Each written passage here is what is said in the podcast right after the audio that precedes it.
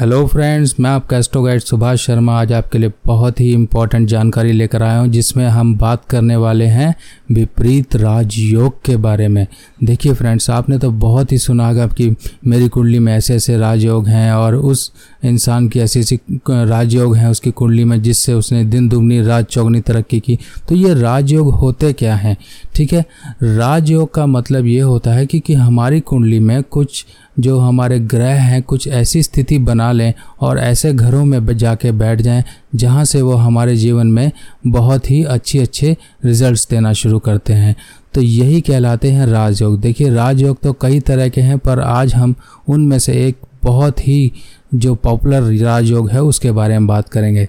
तो वो है विपरीत राजयोग। जी हाँ फ्रेंड्स विपरीत राजयोग। ये विपरीत राजयोग नाम है, मगर काम करता है विपरीत कंडीशंस में। आप विपरीत से विपरीत परिस्थितियों में भी ऊंचाइयों को छूते हैं।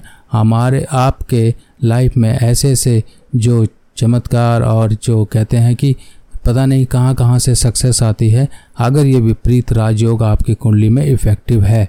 कई कंडीशंस ऐसी होती हैं कि विपरीत राजयोग होने के बाद भी इंसान को रिजल्ट्स नहीं मिलते हैं।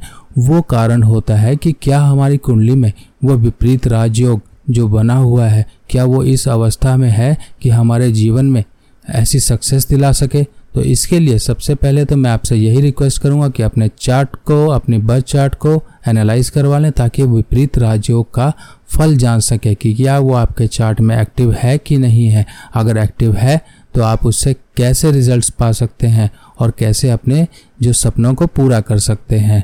तो आई होप फ्रेंड्स आपको ये मेरी पोस्ट पसंद आई होगी। ये छोटी सी जानकारी आपके जीवन में काफ़ी बदलाव ला सकती है। तो मेरी आपसे यही रिक्वेस्ट है कि आप जुड़े रहें, मुझे फॉलो करें, ताकि आपके साथ मैं ऐसे ही जुड़ा रहूँ और इन्फॉर्मेटिव पोस्ट लेकर आता रहूँ। तब तक के लिए धन्यवाद।